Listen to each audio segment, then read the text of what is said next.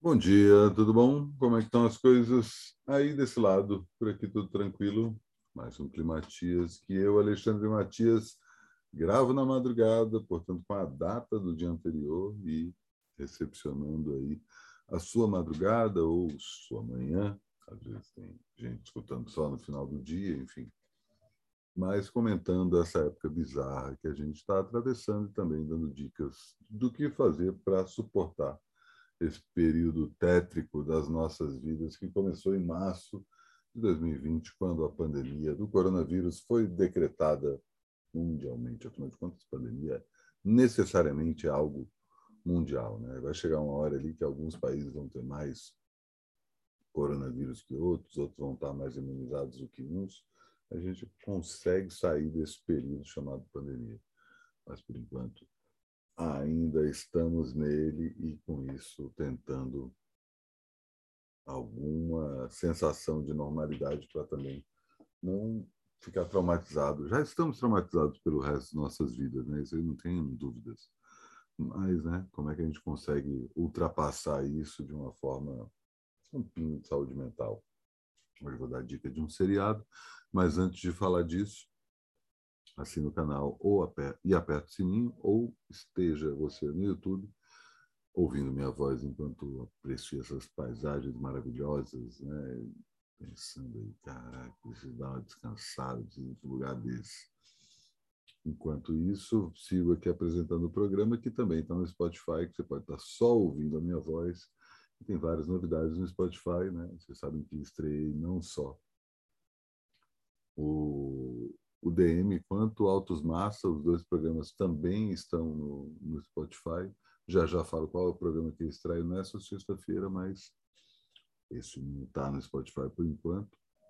Embora no Spotify tenha aí mais uma edição do Vida Fodona, meu podcast de música, que coincidentemente, isso inevitavelmente ia acontecer, é, sincroniza-se com a mesma numeração deste Climatias. Então, tem um Vida Fodona e um Climatias 759, publicados ambos no mesmo dia. Embora não tenha uma data do dia anterior. Mas os percalços da vida.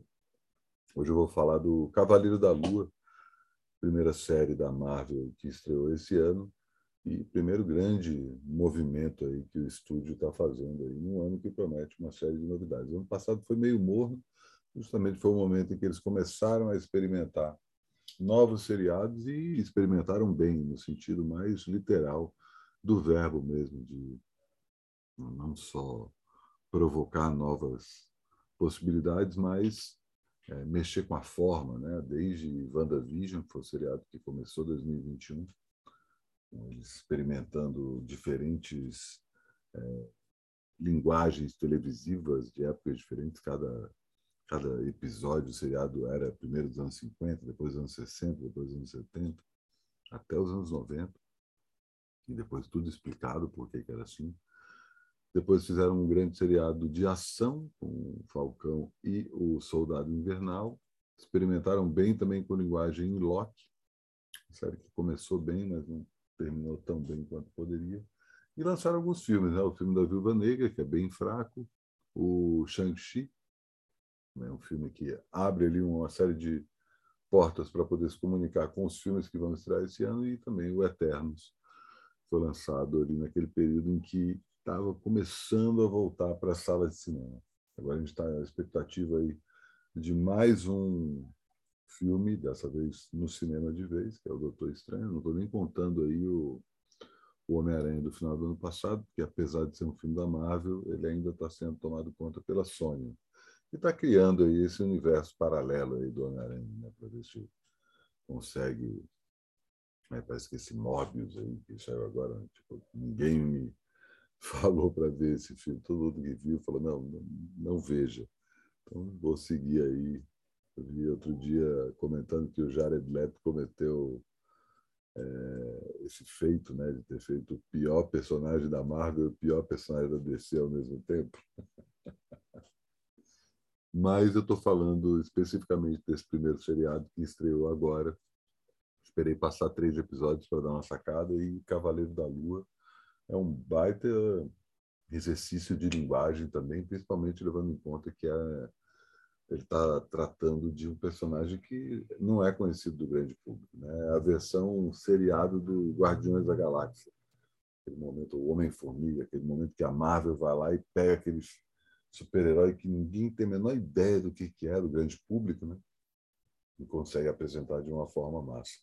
Conta aí com o fato de ter dois grandes atores no elenco, protagonista vivido pelo Oscar, Isaac, né, que enfim já fez muita coisa boa, sabe? Só Show Me a Hero, que é uma minissérie de seis episódios que tem no na HBO, só isso aí já vale a importância do cara, mas ele passou por vários lugares, inclusive Guerra nas Estrelas, tem lá o seu seu pezinho ali no cinema de arte, também no cinema comercial, e manda muito bem nesse personagem que tem duas ou talvez três personalidades. Estou né? falando do Steven Grant, que descobre no meio do primeiro episódio que ele também é um personagem chamado Mark.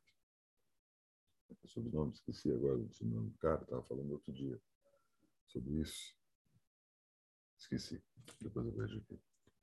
É e ele que aparentemente era só um trabalhador de loja de souvenirs de um museu, porque ele gosta de cultura egípcia e o único jeito de ele conseguir trabalhar no museu era justamente trabalhando na lojinha. E ele descobre que ele tem uns apagões e é tem uma, essa outra personalidade chamada justamente Mark Spector, que é um mercenário internacional que tem vários várias identidades e tal e ele começa a conviver com essas duas personalidades ao mesmo tempo que tem uma conexão com o deus egípcio da lua com o Shu que acaba usando aí o corpo do Steven Grant Mark. Esqueci de novo o nome do cara. Acabei de falar. Mark Spector. É, para justamente se tornar esse super-herói chamado Cavaleiro da Lua. Muita gente fala que é o Batman da Marvel. Eu acho essa comparação bem forçada, embora tenha ali um certo sentido pelo fato de ser um personagem bem sofrido. E os três primeiros episódios mostram que a série está é, não só explorando aí novos caminhos para o seriado, mostrando, apresentando um personagem de uma forma bem lenta e convencendo a gente da importância do cara muito devagar, bem bom, como também arma aí as conexões para os próximos passos que a Marvel vai dar, como eu estava comentando, o próximo passo é justamente Doutor Estranho. E já que eu estou falando de cinema, né, não custa lembrar que esse fim de semana estreia o Medida Provisória, o primeiro filme do Lázaro Ramos, que eu comentei aqui no começo da semana, e é o momento da gente ir lá para o cinema assistir o filme no cinema, vamos lá. Era a dica que eu estava querendo dar ontem, acabei esquecendo, justamente isso. Se programa aí para um dado momento no fim de semana, sei lá, assistir esse filme do Lázaro para fazer número e mostrar, ter o impacto da obra do cara. Né? Super curioso por esse filme. E se você assina o meu canal e aperta o sino, deve ter recebido aí a notificação desse Climatias e como vai receber aí no começo da noite notificação de mais um aparelho, programa que eu faço com Emerson Tomate Gasperin e Vladimir Cunha. A gente vai falar inevitavelmente de todas essas questões das Forças Armadas comprando é, comprimidos vasodilatadores e próteses penianas e é, é fala líquidos lubrificantes isso tem a ver com o que, que, as, o que, que as Forças Armadas devem estar querendo fazer com isso? Será que é algum experimento bélico? Né?